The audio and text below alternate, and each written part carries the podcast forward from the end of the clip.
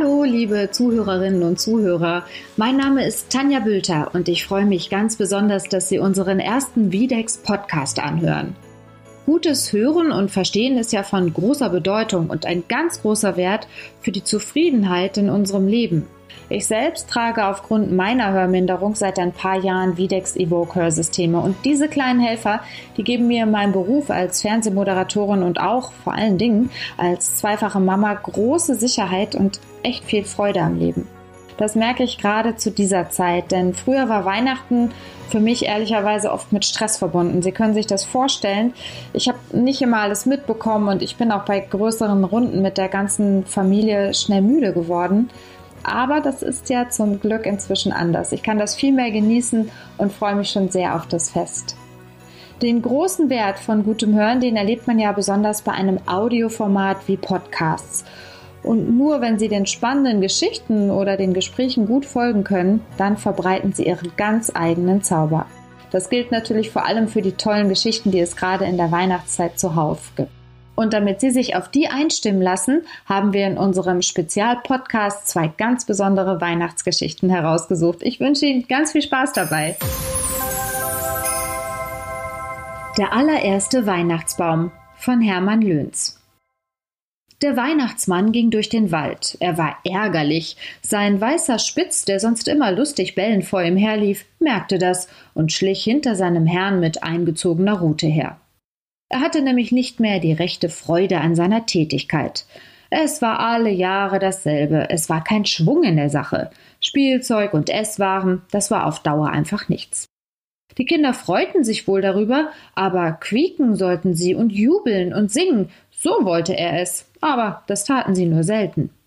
Den ganzen Dezembermonat hatte der Weihnachtsmann schon darüber nachgegrübelt, was er wohl Neues erfinden könne, um einmal wieder eine rechte Weihnachtsfreude in die Kinderwelt zu bringen. Eine Weihnachtsfreude, an der auch die Großen teilnehmen würden. Kostbarkeiten durften es auch nicht sein, denn er hatte so und so viel auszugeben und mehr nicht. So stapfte er denn auch durch den verschneiten Wald, bis er auf dem Kreuzweg war. Dort wollte er das Christkindchen treffen. Mit dem beriet er sich nämlich immer über die Verteilung der Gaben. Schon von weitem sah er, dass das Christkindchen da war, denn ein heller Schein war dort. Das Christkindchen hatte ein langes weißes Pelzkleidchen an und lachte über das ganze Gesicht. Denn um es herum lagen große Bündel Kleeheu und Bohnenstiegen und Espen und Weidenzweige. Und daran taten sich die hungrigen Hirsche und Rehe und Hasen gütlich. Sogar für die Sauen gab es etwas Kastanien, Eicheln und Rüben. Der Weihnachtsmann nahm seinen Wolkenschieber ab und bot dem Christkindchen die Tageszeit. Na, Alterchen, wie geht's? fragte das Christkind. Hast wohl schlechte Laune. Damit hakte es den Alten unter und ging mit ihm. Hinter ihnen trabte der kleine Spitz, aber er sah gar nicht mehr betrübt aus und hielt seinen Schwanz kühn in die Luft. Ja, sagte der Weihnachtsmann, die ganze Sache macht mir so recht keinen Spaß mehr. Liegt es am Alter oder an sonst was? Ich weiß es nicht. Das mit dem Pfefferkuchen und den Äpfeln und Nüssen, das ist nichts mehr. Das essen sie auf und dann ist das Fest vorbei. Man müsste etwas Neues erfinden. Etwas, das nicht zum Essen und nicht zum Spielen ist, aber wobei alt und jung singt und lacht und fröhlich wird. Das Christkindchen nickte und machte ein nachdenkliches Gesicht. Dann sagte es Da hast du recht, Alter. Mir ist das auch schon aufgefallen. Ich habe daran auch schon gedacht, aber das ist nicht so leicht. Das ist es ja gerade, knurrte der Weihnachtsmann. Ich bin zu alt und zu dumm dazu. Ich habe schon richtiges Kopfweh vom vielen Nachdenken, und es fällt mir doch nichts Vernünftiges ein. Wenn es so weitergeht, schläft allmählich die ganze Sache ein und es wird ein Fest wie alle anderen, von dem die Menschen dann weiter nichts haben als Faulenzen, Essen und Trinken. Nachdenklich gingen beide durch den weißen Winterwald, der Weihnachtsmann mit brummigem, das Christkindchen mit nachdenklichem Gesicht. Es war so still im Wald, kein Zweig rührte sich, nur wenn die Eule sich auf einen Ast setzte, fiel ein Stück Schneebehang mit halblautem Ton herab. So kamen die beiden, den Spitz hinter sich, aus dem hohen Holz auf einen alten Kahlschlag, auf dem große und kleine Tannen standen. Das sah wunderschön aus. Der Mond schien hell und klar, alle Sterne leuchteten, der Schnee sah aus wie Silber, und die Tannen standen darin, schwarz und weiß, dass es eine Pracht war. Eine fünf Fuß hohe Tanne, die allein im Vordergrund stand, sah besonders reizend aus. Sie war regelmäßig gewachsen, hatte auf jedem Zweig einen Schneestreifen, an den Zweigspitzen kleine Eiszapfen und glitzerte und flimmerte nur so im Mondenschein.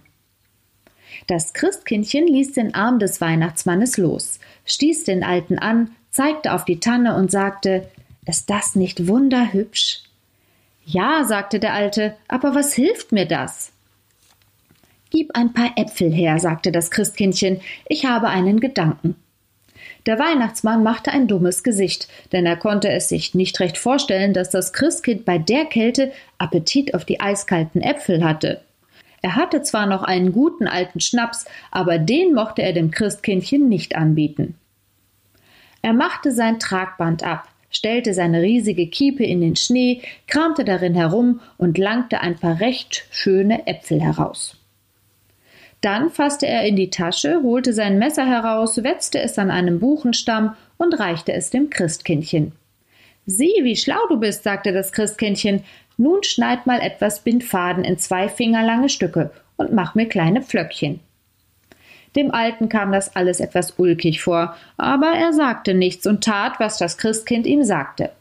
Als er die Bindfadenenden und die Pflöckchen fertig hatte, nahm das Christkind einen Apfel, steckte ein Pflöckchen hinein, band den Faden daran und hängte den an einen Ast.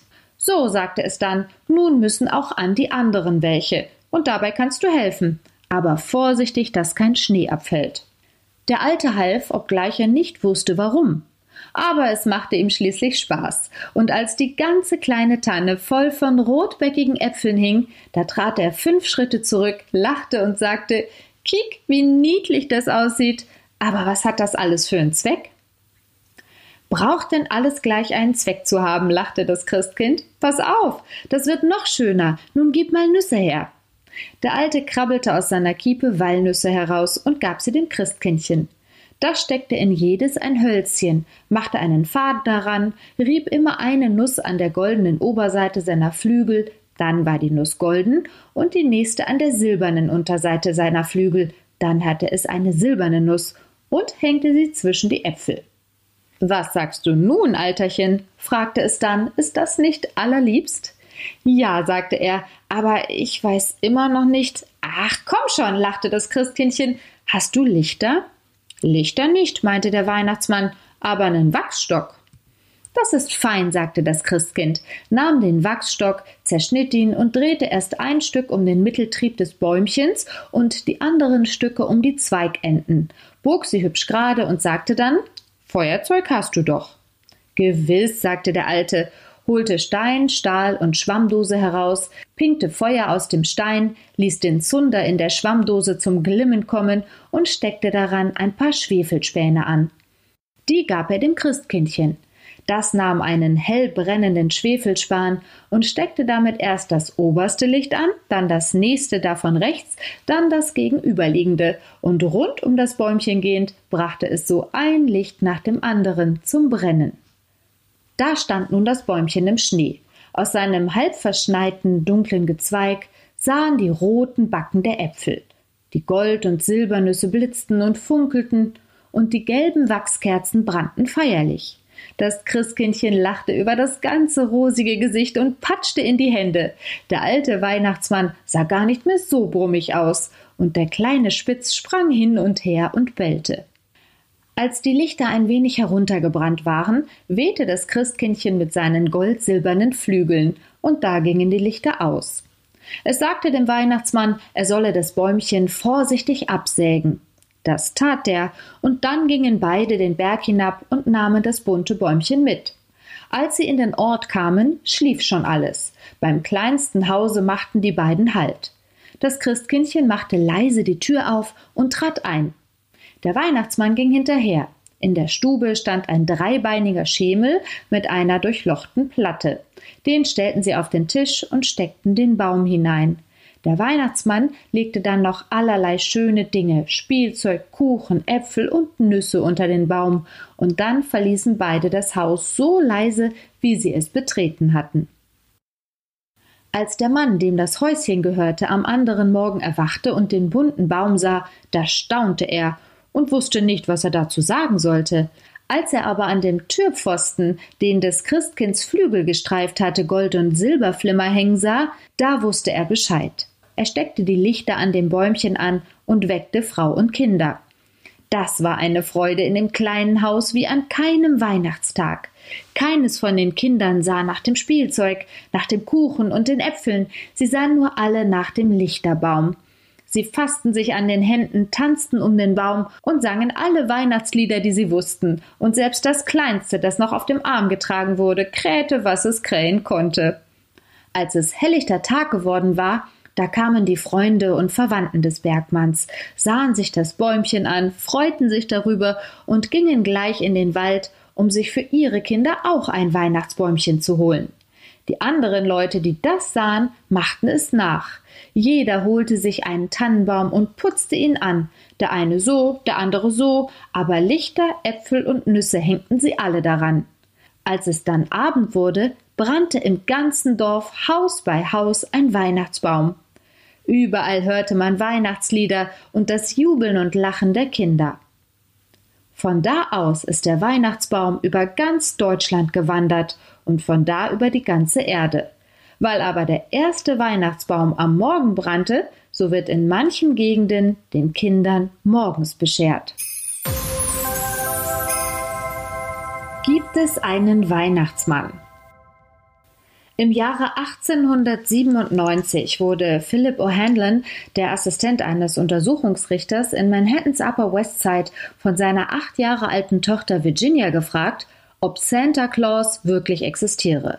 Virginia hatte zu zweifeln begonnen, ob es einen Weihnachtsmann gebe, weil ihre Freunde ihr erklärt hatten, dass es ihn nicht gibt. Ihr Vater antwortete ausweichend, war aber damit einverstanden, dass sie an die New York Sun schrieb, einer zu jener Zeit bedeutenden New Yorker Zeitung, ihr dabei versichernd, dass das Blatt die Wahrheit sagen würde. Während er sich damit der Verantwortung entzogen hatte, gab er unbeabsichtigt einem Redakteur der Zeitung Francis P. Church die Gelegenheit, über diese einfache Frage nachzudenken und die philosophischen Zusammenhänge anzusprechen. Church war während des amerikanischen Bürgerkrieges ein Kriegskorrespondent gewesen. Diese Zeit hatte große Leiden und einen entsprechenden Mangel an Hoffnung und Glauben bei vielen in der Gesellschaft mit sich gebracht. Obwohl das Blatt die Antwort auf Virginias Zuschrift an siebter Stelle unter den Leitartikeln auf Seite 6 platzierte, noch unter einem Kommentar über ein eben erfundenes kettenloses Fahrrad, war die Botschaft für viele Leute, die sie lasen, sehr bewegend. Mehr als ein Jahrhundert später ist es der am meisten nachgedruckte Leitartikel überhaupt in den Zeitungen in englischer Sprache. Das hat die kleine Virginia geschrieben. Lieber Redakteur, ich bin acht Jahre alt. Einige meiner kleinen Freunde sagen, dass es keinen Weihnachtsmann gibt. Papa sagt, wenn du es in der Sun siehst, ist es so. Bitte sagen Sie mir die Wahrheit. Gibt es einen Weihnachtsmann? Virginia O'Hanlon. Und das war die Antwort der Sun. Virginia, deine kleinen Freunde haben Unrecht. Sie sind beeinflusst von der Skepsis eines skeptischen Zeitalters. Sie glauben an nichts, das sie nicht sehen. Sie glauben, dass nichts sein kann, was ihr kleiner Verstand nicht fassen kann. Der Verstand, Virginia, sei er nun von Erwachsenen oder Kindern, ist immer klein. In diesem unserem großen Universum ist der Mensch vom Intellekt her ein bloßes Insekt, eine Ameise, verglichen mit der grenzenlosen Welt über ihm, gemessen an der Intelligenz, die zum Begreifen der Gesamtheit von Wahrheit und Wissen fähig ist. Ja, Virginia, es gibt einen Weihnachtsmann. Er existiert so zweifellos, wie Liebe und Großzügigkeit und Zuneigung bestehen, und du weißt, dass sie reichlich vorhanden sind und deinem Leben seine höchste Schönheit und Freude geben. Oh weh, wie öde wäre die Welt, wenn es keinen Weihnachtsmann gäbe. Sie wäre so öde, als wenn es dort keine Virginias gäbe. Es gäbe dann keinen kindlichen Glauben, keine Poesie, keine Romantik, die diese Existenz erträglich machen. Wir hätten keine Freude außer durch die Sinne und den Anblick. Das ewige Licht, mit dem die Kindheit die Welt erfüllt, wäre ausgelöscht. Nicht an den Weihnachtsmann glauben. Du könntest ebenso gut nicht an Elfen glauben. Du könntest deinen Papa veranlassen, Menschen anzustellen, die am Weihnachtsabend auf alle Kamine aufpassen, um den Weihnachtsmann zu fangen. Aber selbst wenn sie den Weihnachtsmann nicht herunterkommen sehen, was würde das beweisen? Niemand sieht den Weihnachtsmann. Aber das ist kein Zeichen dafür, dass es den Weihnachtsmann nicht gibt. Die wirklichsten Dinge in der Welt sind jene, die weder Kinder noch Erwachsene sehen können. Sahst du jemals Elfen auf dem Rasen tanzen? Selbstverständlich nicht. Aber das ist kein Beweis dafür, dass sie nicht dort sind. Niemand kann die ungesehenen und unsichtbaren Wunder der Welt begreifen oder sie sich vorstellen. Du kannst die Babyrassel auseinanderreißen und nachsehen, was darin die Geräusche erzeugt, aber die unsichtbare Welt ist von einem Schleier bedeckt, den nicht der stärkste Mann, noch nicht einmal die gemeinsame Stärke aller stärksten Männer aller Zeiten auseinanderreißen könnte. Nur Glaube, Fantasie, Poesie, Liebe, Romantik können diesen Vorhang beiseite schieben und die übernatürliche Schönheit und den Glanz dahinter betrachten und beschreiben. Ist das alles wahr? Ach, Virginia, in der ganzen Welt ist nichts sonst wahrer und beständiger. Kein Weihnachtsmann, Gott sei Dank lebt er und er lebt auf ewig. Noch in tausend Jahren, Virginia, nein, noch in zehnmal zehntausend Jahren wird er fortfahren, das Herz der Kindheit zu erfreuen. Ich hoffe, unsere Geschichten haben Ihnen gefallen.